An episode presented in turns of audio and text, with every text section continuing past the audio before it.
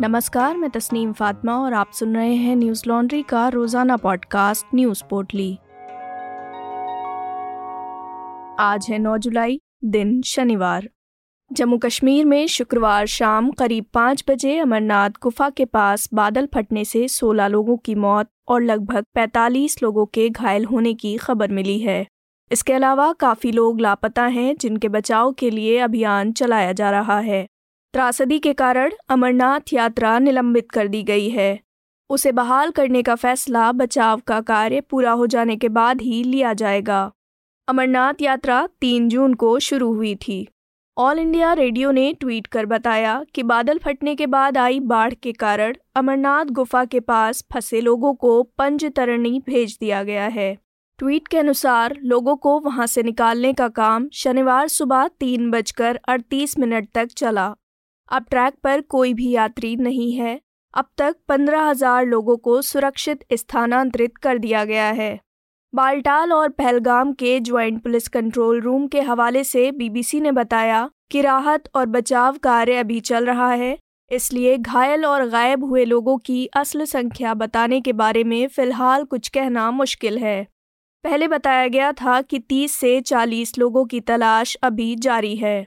अधिकारियों ने कहा कि घायलों की सहायता के लिए सोनमार्ग एवं अन्य स्थानों पर अस्थायी अस्पताल बनाए गए हैं।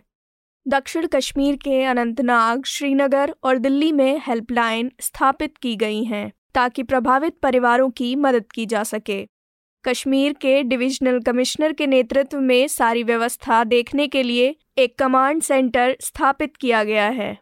जम्मू कश्मीर प्रशासन ने बचाव अभियान के लिए आधुनिक हल्के हेलीकॉप्टर लगाए हैं। राष्ट्रपति रामनाथ कोविंद ने घटना पर ट्वीट करते हुए कहा, शोक संतप्त परिवारों के प्रति मेरी संवेदना है। वहाँ फंसे लोगों की मदद के लिए बचाव एवं राहत कार्य पूरी गति से चल रहा है। प्रधानमंत्री मोदी ने भी ट्वीट के ज़रिए इस दुर्घटना पर दुख जताया। उन्होंने ट्वीट करते हुए कहा श्री अमरनाथ गुफा के पास बादल फटने की घटना से दुखी हूँ। शोक संतप्त परिवारों के प्रति संवेदना। मनोज सिन्हा जी से बात की और स्थिति की जानकारी ली है। प्रधानमंत्री ने यह भी कहा कि बचाव और राहत अभियान जारी है और प्रभावित लोगों की यथासंभव सहायता की जा रही है। वहीं जम्मू कश्मीर नेशनल कॉन्फ्रेंस के प्रमुख फारूक अब्दुल्ला ने हादसे वाली जगह पर कैंप लगाए जाने को लेकर सवाल उठाए हैं। एएनआई से बातचीत में उन्होंने पूछा कि इतनी जोखिम भरी जगह पर किस आधार पर टेंट लगाए गए थे। इसकी जानकारी होनी चाहिए। उनका कहना था कि वहाँ टेंट पहली बार लगाए गए और ये एक भूल हो सकती है। लेकिन सरकार को बताना चाहिए कि इतना बड़ा हादसा कैसे हुआ। साथ ही उन्होंने सरकार से मृतकों के परिवार वालों को अच्छा मुआवजा देने की भी अपील की है।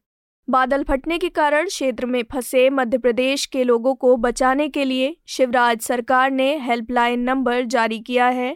मध्य प्रदेश के शहरों से जानकारी और मदद के लिए एक सौ इक्यासी डायल पर संपर्क कर सकते हैं। वहीं मध्य प्रदेश के बाहर से फ़ोन लगाने वाले शून्य सात पाँच पाँच दो पाँच पाँच पाँच पाँच आठ दो पर डायल कर सकते हैं। एसएसपी रामबन मोहिता शर्मा गर्ग ने भी ट्वीट करते हुए कहा कि हेल्पलाइन नंबर जारी किए गए हैं। उन्होंने कहा कि भारी मन से हम ये जानकारी साझा कर रहे हैं ताकि परिवार हमारे हेल्पलाइन नंबरों पर संपर्क कर सकें। उनकी आत्मा को शांति प्राप्त हो। ऑल्ट न्यूज़ के संस्थापक और फैक्ट चेकर मोहम्मद जुबैर के खिलाफ लखीमपुर खीरी पुलिस ने वारंट जारी किया है। इंडियन एक्सप्रेस की खबर के अनुसार ये वारंट ट्वीट के ज़रिए धार्मिक भावनाओं को ठेस पहुँचाने के मामले में दर्ज एफआईआर के खिलाफ है। मामला पिछले साल मोहम्मदी पुलिस थाने में दर्ज किया गया था और जुबैर पर दो समूहों के बीच दुश्मनी को बढ़ावा देने का आरोप लगाया गया था। लखीमपुर खीरी कोर्ट ने जुबैर को 11 जुलाई को पेश होने के लिए तलब किया है।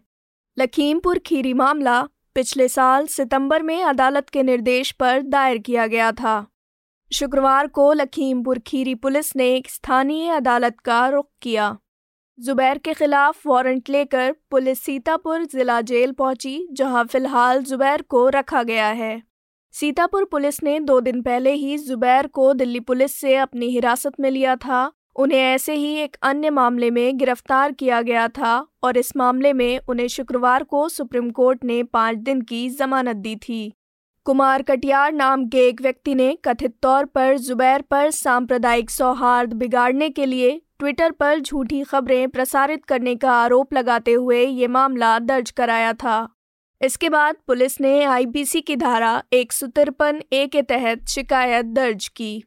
गौरतलब है कि सुप्रीम कोर्ट के अंतरिम जमानत का आदेश देने के बाद ये वारंट जारी किया गया है। जमानत का आदेश सीतापुर में दर्ज मामले के लिए है और इसका दिल्ली में जुबैर के खिलाफ दर्ज मामले से कोई संबंध नहीं है। दिल्ली में दर्ज मामले के लिए उन्हें 27 जून को गिरफ़्तार किया गया था। दिल्ली पुलिस द्वारा दर्ज मामले में जुबैर को अब तक कोई राहत नहीं मिली है, जिसमें उनके ऊपर 2018 के अपने एक ट्वीट के कारण धार्मिक भावनाओं को आहत करने का आरोप है। सीतापुर जेल अध्यक्ष सुरेश सिंह ने इंडियन एक्सप्रेस को बताया कि अदालत के निर्देश के बाद जुबैर को सीतापुर मामले में जमानत दे दी गई है। अब जुबैर के खिलाफ दिल्ली और लखीमपुर खीरी में एक एक वारंट लंबित हैं।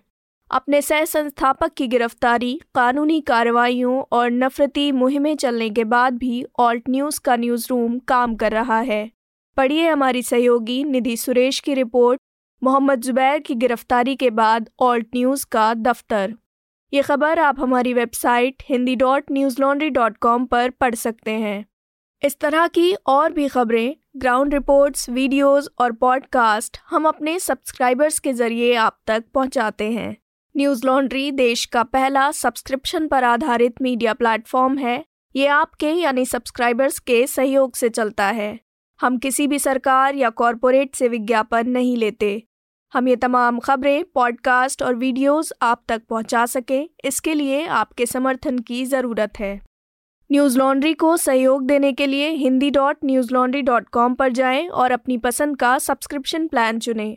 और गर्व से कहें, मेरे खर्च पर आज़ाद हैं खबरें। उदयपुर में कन्हैया लाल और अमरावती में उमेश कोल्हे की हत्या और हिंदू देवी देवताओं के कथित अपमान के विरोध में विभिन्न हिंदू संगठनों द्वारा संकल्प मार्च का आयोजन किया गया। दिल्ली में हुए इस मार्च में तिरंगा लहराते और जय श्री राम के नारे लगाते हुए सैकड़ों लोगों ने भाग लिया। इंडियन एक्सप्रेस की खबर के मुताबिक ये मार्च मंडी हाउस से शुरू होकर जंतर मंतर पहुँचा, जहाँ लोगों ने अपनी बातें रखी।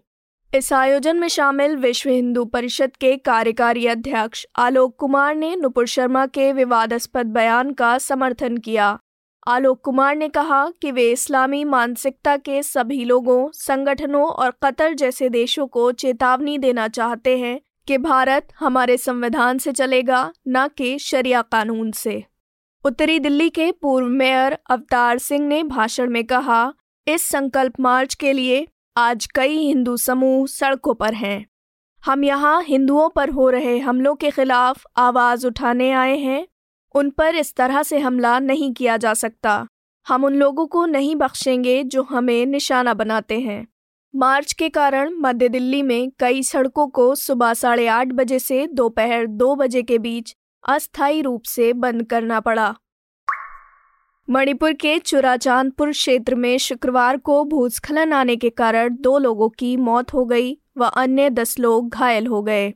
घटना जिला मुख्यालय के करीब 80 किलोमीटर दूर सतिंग और सहुआ गाँव के बीच तिपाई मुख रोड पर हुई। सभी घायलों को अस्पताल में भर्ती कराया गया है। वहीं दूसरी ओर नोनी ज़िले में 30 जून को आए भूस्खलन के नौ दिन बाद शुक्रवार को कुछ अंग बरामद हुए। एनडीटीवी ने अधिकारियों के हवाले से बताया कि भूस्खलन के बाद प्रादेशिक सेना के जवानों सहित 12 लोग अभी भी लापता हैं।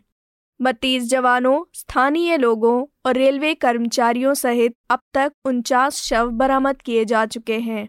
खराब मौसम के बावजूद लापता लोगों के लिए भारतीय सेना, असम राइफल्स, प्रादेशिक सेना और राष्ट्रीय और राज्य आपदा प्रतिक्रिया बलों की मदद से तलाश अभियान जारी है। अधिकारियों ने कहा कि टुपुल और नोनी जिला मुख्यालय के बीच राष्ट्रीय राजमार्ग सैंतीस पर पिछले चार दिनों से चट्टाने गिर रही हैं। जिससे रास्ते पर आने जाने वाले वाहनों और लोगों पर जान माल का खतरा है। बता दें कि नोनी ज़िले में 30 जून को विनाशकारी भूस्खलन आया था। भूस्खलन के समय ज़िले में तुपुल रेलवे यार्ड निर्माण का काम चल रहा था और घटना के समय वहाँ बड़ी संख्या में लोग मौजूद थे। साथ ही पास में सेना का एक कैंप भी था। इन कारणों ने जानमाल की हानि को कहीं ज़्यादा बढ़ा दिया। अधिकारियों ने लोगों को जल्द ही ढूंढ लेने का आश्वासन भी दिया है। वहीं देश भर में मौसम की बात करें तो भारतीय मौसम विभाग ने एक बुलेटिन में ये सूचना दी कि अगले पाँच दिनों के दौरान छत्तीसगढ़ मध्य प्रदेश ओडिशा, महाराष्ट्र, गुजरात, केरल और माहे क्षेत्र, तटीय आंध्र प्रदेश और पुडुचेरी के शहर यनम, तेलंगाना और कर्नाटक में अलग अलग जगह भारी वर्षा के साथ बिजली गिरने की संभावना है। श्रीलंका में शनिवार को राष्ट्रपति राजपक्षे के खिलाफ प्रदर्शन कर रहे लोगों ने राष्ट्रपति भवन के आगे लगे पुलिस बैरिकेड को तोड़ दिया और अंदर घुस गए। प्रदर्शनकारियों ने राष्ट्रपति आवास पर धावा बोलने के बाद वहाँ जमकर बवाल किया। एनडीटीवी ने सूत्रों के हवाले से बताया कि राष्ट्रपति को सुरक्षित स्थान पर ले जाया गया है। उन्हें कहाँ रखा गया है, फ़िलहाल इसकी कोई जानकारी नहीं है। श्रीलंका की सेना प्रदर्शनकारियों पर काबू पाने की कोशिश में जुटी है। गौरतलब है कि श्रीलंका अपने सबसे बड़े आर्थिक संकट का सामना कर रहा है।